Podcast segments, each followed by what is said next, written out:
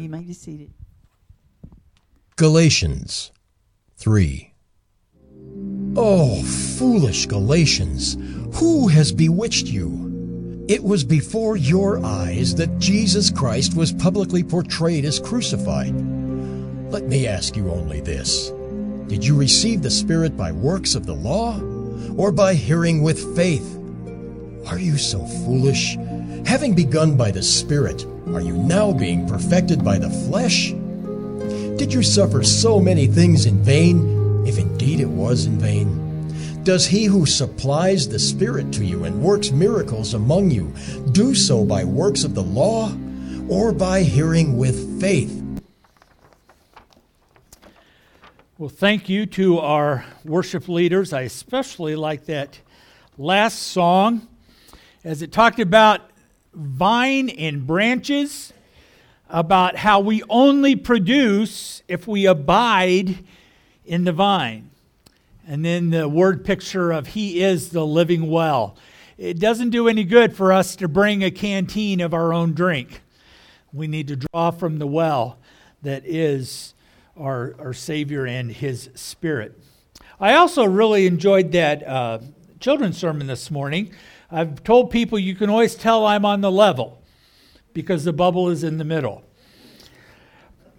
Hang around church long enough, and you will find that we develop our own slang and shortcuts.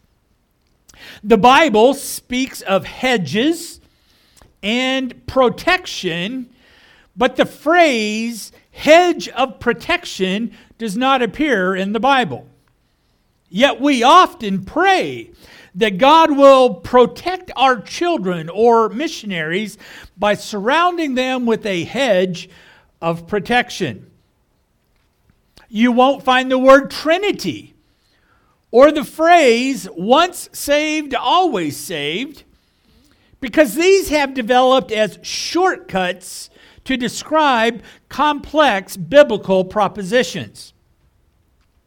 Other slang you may hear are he went forward or she started to backslide. These describe a person who publicly responds to God's prompting at the end of a service, or someone who is not living out the Holy Spirit's prompting as much as he or she once did. Went forward is a code for a person demonstrating repentance. And backslide is to allow sin to take root in a person who was once faithful. The central theme of Galatians is that backsliding from grace towards any other moral system is sin. You may not drink, smoke, or chew, or go with girls who do, and still be in sin if you're doing it for the wrong reasons. The last two chapters of Galatians have ruled out any form of being justified by legalism. We can't be declared righteous because we followed the rules. Yet it has been a 2,000 year problem that those who absolutely affirm a person cannot be justified by following the rules somehow backslide into an attitude of sanctification by rule following. Yes, I was saved by God's grace, but I'm going to become a good Christian by my own effort and by my own abilities and that which I am able to achieve. I believe in grace for salvation, but I achieve grace for sanctification. See, it's important for us to define what I mean by legalism. I've used the word here a few times. Legalism is the difference between believe or achieve. It's the difference between God's grace or my pace. It's the difference between God's credit and my merit. It's not a matter of how we behave, but it is a matter of why we behave. There are several reasons that you may wish to drive the speed limit. Listen for a couple amens from our law enforcement who are here. There are several reasons that you would want to drive the speed limit. One, to avoid a fine. Two, to avoid the insurance points accumulating. Three, to stay in good graces with the sheriff and the warden's department. Fourthly, to be safe, to avoid damaging others, to keep mom from taking away your car. See, there are lots of reasons to drive the speed limit. So I'm not saying we are to stop observing that rule. What I am saying is it matters why you keep the rule. There are several reasons to remain sexually pure. There are several reasons you can choose to attend church. There are several reasons to be honest with your words. There are several reasons not to use your fist or weapons when you become angry. See, when I say legalism doesn't produce sanctification, I'm not saying that a moral life is useless. I'm saying that why you behave morally matters. Are you behaving in a certain way because you think it will impress God? Or are you behaving morally for one of the many other reasons to do the right thing in the right way? We teach our children here at Flint Hills Community Church that sin is anything we think, say, or do that displeases God. So, using that definition, do you think God is displeased when His grace and His Son are diminished or ignored? If we ignore God's grace and think we do it ourselves, I think that displeases God. The scripture just read uses extreme labels and rhetorical question to expose how hideous this sin of backsliding really is. Uh, it's to backslide into a legalistic morality is hideous to God. I do not believe it is a stretch to say slipping into a legalistic attitude is sin for at least four reasons that Paul identifies in these five verses. The first is backsliding from grace to legalism denies the Savior's death. O foolish Galatians, who has bewitched you? It was before your eyes that Jesus Christ was publicly portrayed as crucified. I look at these words and I see as we talk about denying God's grace, the first thing does is um, Paul uses some really harsh language that causes us to ask, did he just say that out loud? Did he really just call them foolish? Oh, foolish Galatians. See, gullible is not an attractive quality. As an example, did you know it is impossible for a human being to touch his or her elbow with their tongue? Statistics show that most of you will try that sometime before bed tonight. Comedians like to make a career out of derogatory references to the naive. You might be a redneck if. Here's your sign.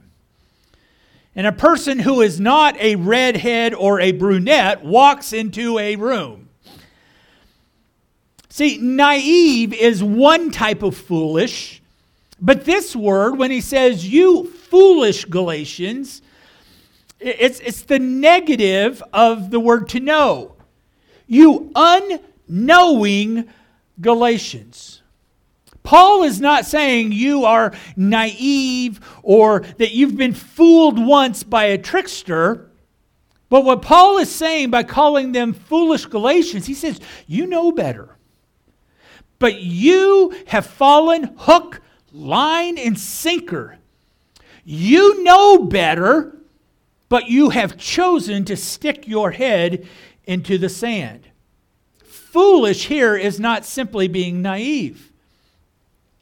Conspiracy theorists, and you can define that however you wish, are generally annoying. The climate extremists on both sides are annoying. Those who ignore the science of gender and human genetics are annoying. Let's not add crucifixion deniers to the list. He says, You foolish Galatians, you know that the death of Christ has been explained to you thoroughly. Now, don't act as if you haven't heard of it. He actually goes on to say, Who has bewitched you? When I, when I read this word bewitched, and, and consider what had happened in the mind of these people who used to be in great fellowship with God's grace and have now slipped into some other form of righteousness or religious life, I got to thinking of a hypnotist. Have you ever seen a hypnotic entertainer?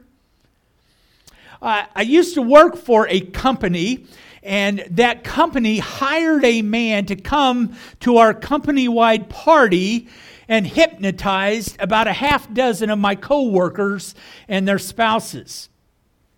And to me, one of the most amazing feats was how he suggested to those who were hypnotized that it was super cold in the heated room.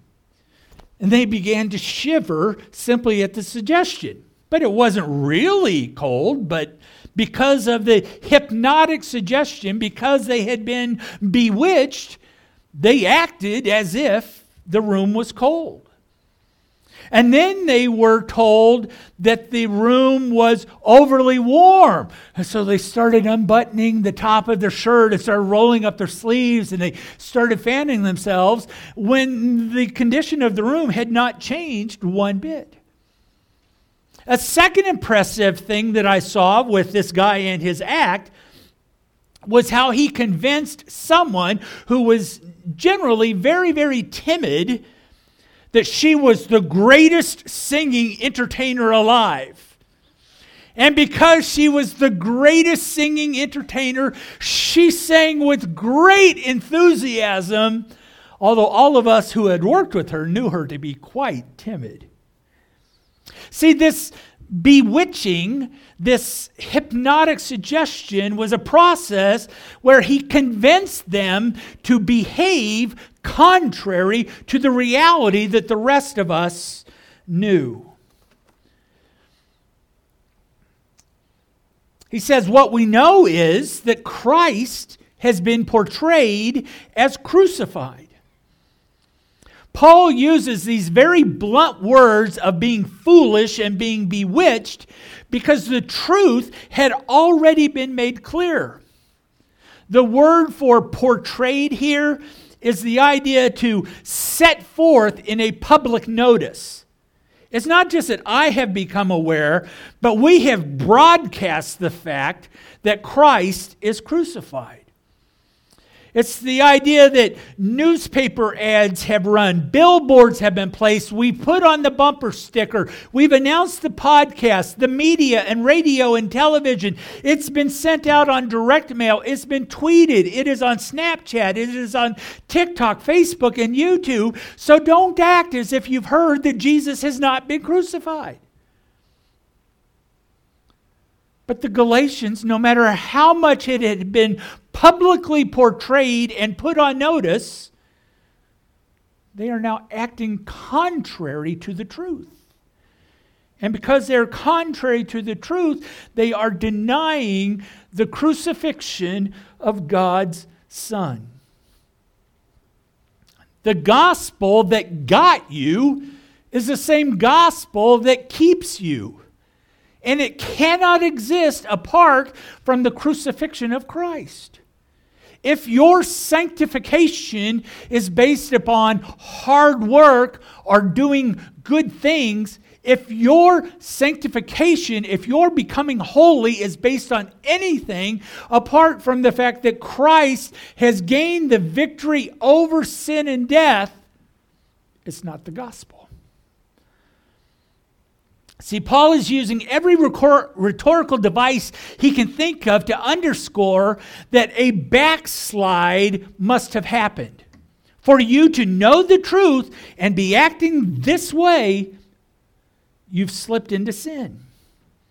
This backslide is not only horrendous because it denies what they knew that Jesus had done, but this backslide is horrendous because it impacts the third person of the triune God. In verses 2 and 3, backsliding from God's grace to some form of legalism undermines the Spirit's work. It undermines the very fact that it is God's Spirit that gives us sanctification. It's God's Spirit who makes us like Christ abiding, drinking from the well, staying in the, in the vine so that we are simply the branch, are God's spiritual life giving words, not our own effort. How did you get into the kingdom of God? Is the question in verse 2. How did you get kingdom, to use last week's phrase? Simply the Holy Spirit gave it to them. We saw last week that the Holy Spirit convicts and draws people to the gospel, and through the baptism of the Holy Spirit are people granted the kingdom of God. It doesn't have to do with spiritual gifts, but you become an heir to God's kingdom when the Holy Spirit gives you that right of adoption. How did you get into the kingdom? Verse 2 says it was by the Spirit. So, how do you fit into the kingdom? In verse 3, you somehow think that now it's up to you to do the right thing. God got me in, but it's up to me to make the most of the experience. Imagine being gifted four tickets to Disneyland. And once you walk through the gates, you get the quick impression that just being here is not the end. The kids want mouse ears.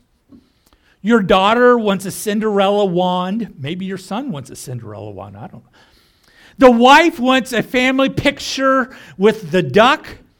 You pay $8 for a hot dog, $5 for a soda pop. Suddenly, those free tickets that got you into Disney have now just cost dad a bankroll. And dad is thinking to himself, the admission was covered, but it's up to me to make the experience memorable. And many people approach Christianity the same way. It's up to God's amazing grace and what He did on the cross of Calvary to get me into heaven. But until then, it's up to me to do what will impress others and impress the world. But see, the Spirit of God does not only cause us to be born into the kingdom, the Spirit of God grows us as God's children. Growing in grace is not a matter of attending the right marriage conference, carrying the right leather bound study Bible, wearing crosses in your ears or around your neck, getting the right spiritual tattoo or wearing the t shirt. Those things is not, are not growing in grace. Growing in grace is when we allow the same Spirit who adopted you into God's family to nurture you into becoming someone who delights in God's presence, in God's mission. Growing spiritually is allowing God's Spirit to work from within you so that you enjoy God and you enjoy participating with Him in His mission to the world. It has nothing to do with how you behave in a Super Bowl parade. It has nothing to do with if you dip or not. It's allowing God's Spirit to work within you so that you find great pleasure in being in God's presence. I believe that's the root of true revival. It doesn't have anything to do with music. I don't even think it has to do necessarily with how many people are, are at the altar. I think true revival happens in the heart where we say, Woe is me, I am broken, I am undone, when I consider what a great and an awesome God He is. And how He has loved me, and how He has chosen me, and how He is conforming me to the image of His Son, Jesus Christ. That's revival. And it happens on a personal and an intimate level. And, and to slip into some form of, as long as you follow the rules, you'll be okay, is sin because it displeases God. Backsliding from grace to legalism ignores God's Son, it ignores the work of God's Spirit, and it also negates the value of suffering. Look with me at verse 4. Did you suffer so many things in vain? If indeed it was in vain. See, purpose and motive and results seem important to Paul. He was worried about his own effort being useless back in chapter 2, and now he's worrying that the suffering by the Galatians was for no purpose. The word he, repeat, he repeats is vanity. Because leaving Judaism for the way of Jesus generated all sorts of bullying in the first century. Jobs were lost, real estate transactions were denied, social standing was revoked, privileges like food distribution were rescinded. And the Galatians endured all that bullying, and now they were giving in to the demands that were made by the bullies. If you can't beat them, you might as well join them, had become their mantra. Rather than, if we endure to the end, we will be proven right. Their suffering was for nothing if they did not suffer until the end. How severe was the suffering that they were now beginning to ignore? Grant Osborne writes in his commentary on Galatians, he says, if you look back at Acts 13 and 14, there is a great deal of opposition to the gospel. In Pisidian Antioch, the Jews stirred up persecution and they forced Paul and Barnabas to flee, Acts 13:50. In Iconium, there was a plot to stone them, and they were forced to leave. Chapter 14, verses 5 and 6. And at Lystra, Paul was stoned and left for dead. Chapter 14, 19 through 20. The suffering that they had gone through was severe, but now they're willing to say, eh, maybe not so much. It's, it, it was all useless anyhow. We'll do what the bullies want us to do. Getting stoned and left for dead is too traumatic to act as if it never happened. And finally, backsliding from grace to legalism it not only denies God's Son, not only de- denies God's Spirit, doesn't only deny their suffering, but it also denies God's supply. What God wanted to provide for them. God wanted to conform them to the image of Christ. And they substituted their own doing good for God's work within them.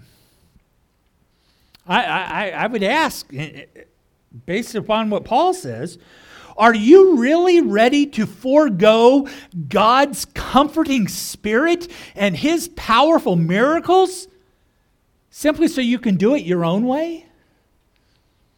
He asks there, if, if somehow you can do it on your own and you don't need these gifts that only God supplies, why did we just spend five minutes in pastoral prayer?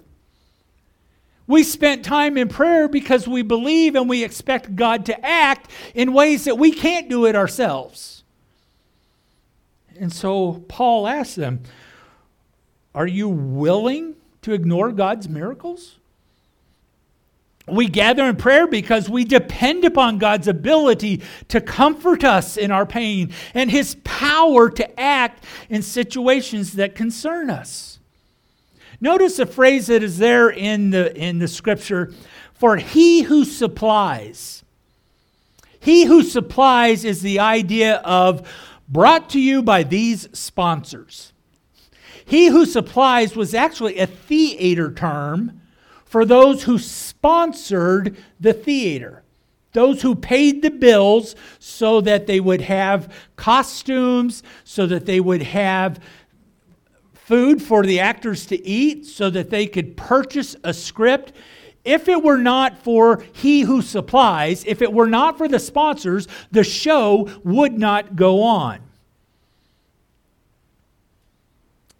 And so Paul says, we know that God supplies miracles. We know that God supplies comfort. We know that becoming like Christ is the work of God's Spirit. Are you really ready to ignore all that God wants to supply to try and do it on your own? If we wish to avoid the foolishness of Galatians, as I wrap it up, here are four steps that you can choose to take. To avoid foolishness, we must pursue wisdom, and here are four suggestions for you. The first is choose to wisely pursue a right view of God. When we view God correctly, not as that big mean judge in the sky, but as a father who loves us and wants to mature us, and the one who is the source of every good and perfect gift, and the one who wants us to call out to him, Abba, Father. When we view God rightly, rather than the big mean judge, we allow grace to happen within our lives. Not only must we choose to pursue a right view of God, but we also need to choose to wisely pursue a right view of grace. One of my concerns with popular music of many genres is the promotion of what I call the frat boy or the honky tonk lifestyle. It's the idea that a person can booze it up, get in fights, act immorally on a regular basis as long as he says Jesus every once in a while. You can live like the world as long as you mutter a prayer occasionally, or as long as you go to that good old church down the road once or twice a year. You can live however you want during the week and just occasionally show up for church and because the man upstairs is going to take care of you. I wish more athletes who mention God in an acceptance speech would recognize the same God is present in their locker room celebrations, in their relationships with their girlfriends. See, we can't make light of God's grace. I'll, I'll do whatever I want, and then God's grace will kind of fill in the gaps at the end and we'll be okay. That is not a right view of God's grace. God's grace cost Christ dearly, but it is available to us freely. We must realize that His grace is not only amazing after we sin, but it was costly before we ever sinned. His grace is abundant, sufficient, freely bestowed, but that is not an excuse for us to treat it cheaply. During my lifetime, I have watched opinions change regarding preborn life. Even during my lifetime, what used to be considered a quote unquote illegitimate pregnancy was a consequence to be prevented or hidden. Now, anonymous mail order deliveries can, quote, erase any product of conception. Making light of grace, making light of the call of a righteous God who paid dearly for us to make right choices. We simply say, ah, I'll do what I want to do and deal with the consequences later. It's a cheap view of grace. Thirdly, choose to wisely pursue a right reason for obedience. I told you earlier there's lots of reasons why you can choose to obey the law or not. And there are a lot of reasons for you to choose to act morally, to be here or not, to obey what God's word says or not. We now can obey because we know He loves us not in, in any way to increase our lovable quotient. I don't obey so that I will be impressive and then it's easier for God to love me. I obey because He already loves me completely with a perfect love. I personally have, have had a lifelong struggle with one phrase. It even slipped out a little bit over a week ago in my own life. I too often say, I love you when I may be pleased when, but love to be God's love is not I love you when you obey and I don't love you when you disobey.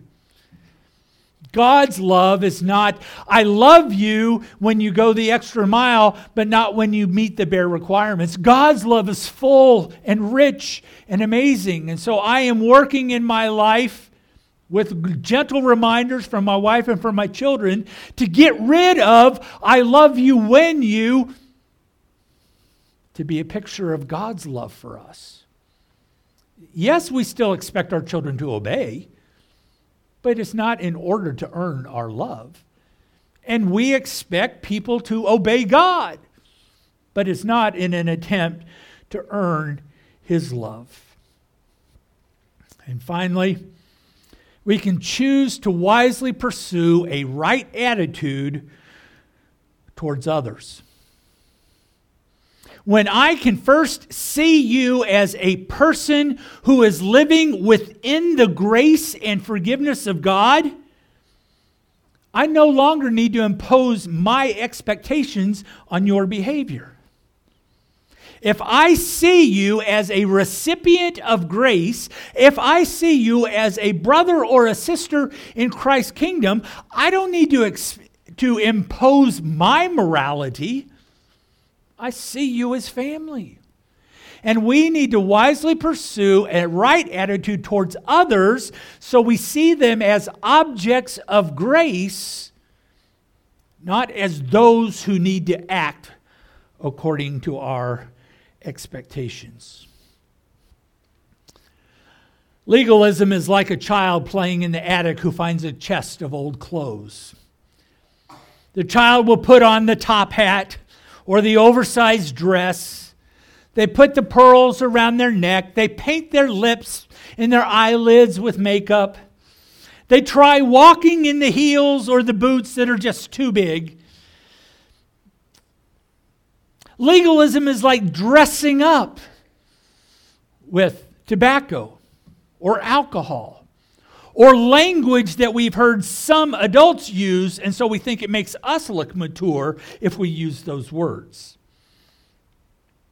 Rather than playing dress up, it's cute when children do it, but it's pitiful it's sinful when we do it. Rather than play dress up, let us wisely allow the grace of God and the Spirit of God to truly make us mature.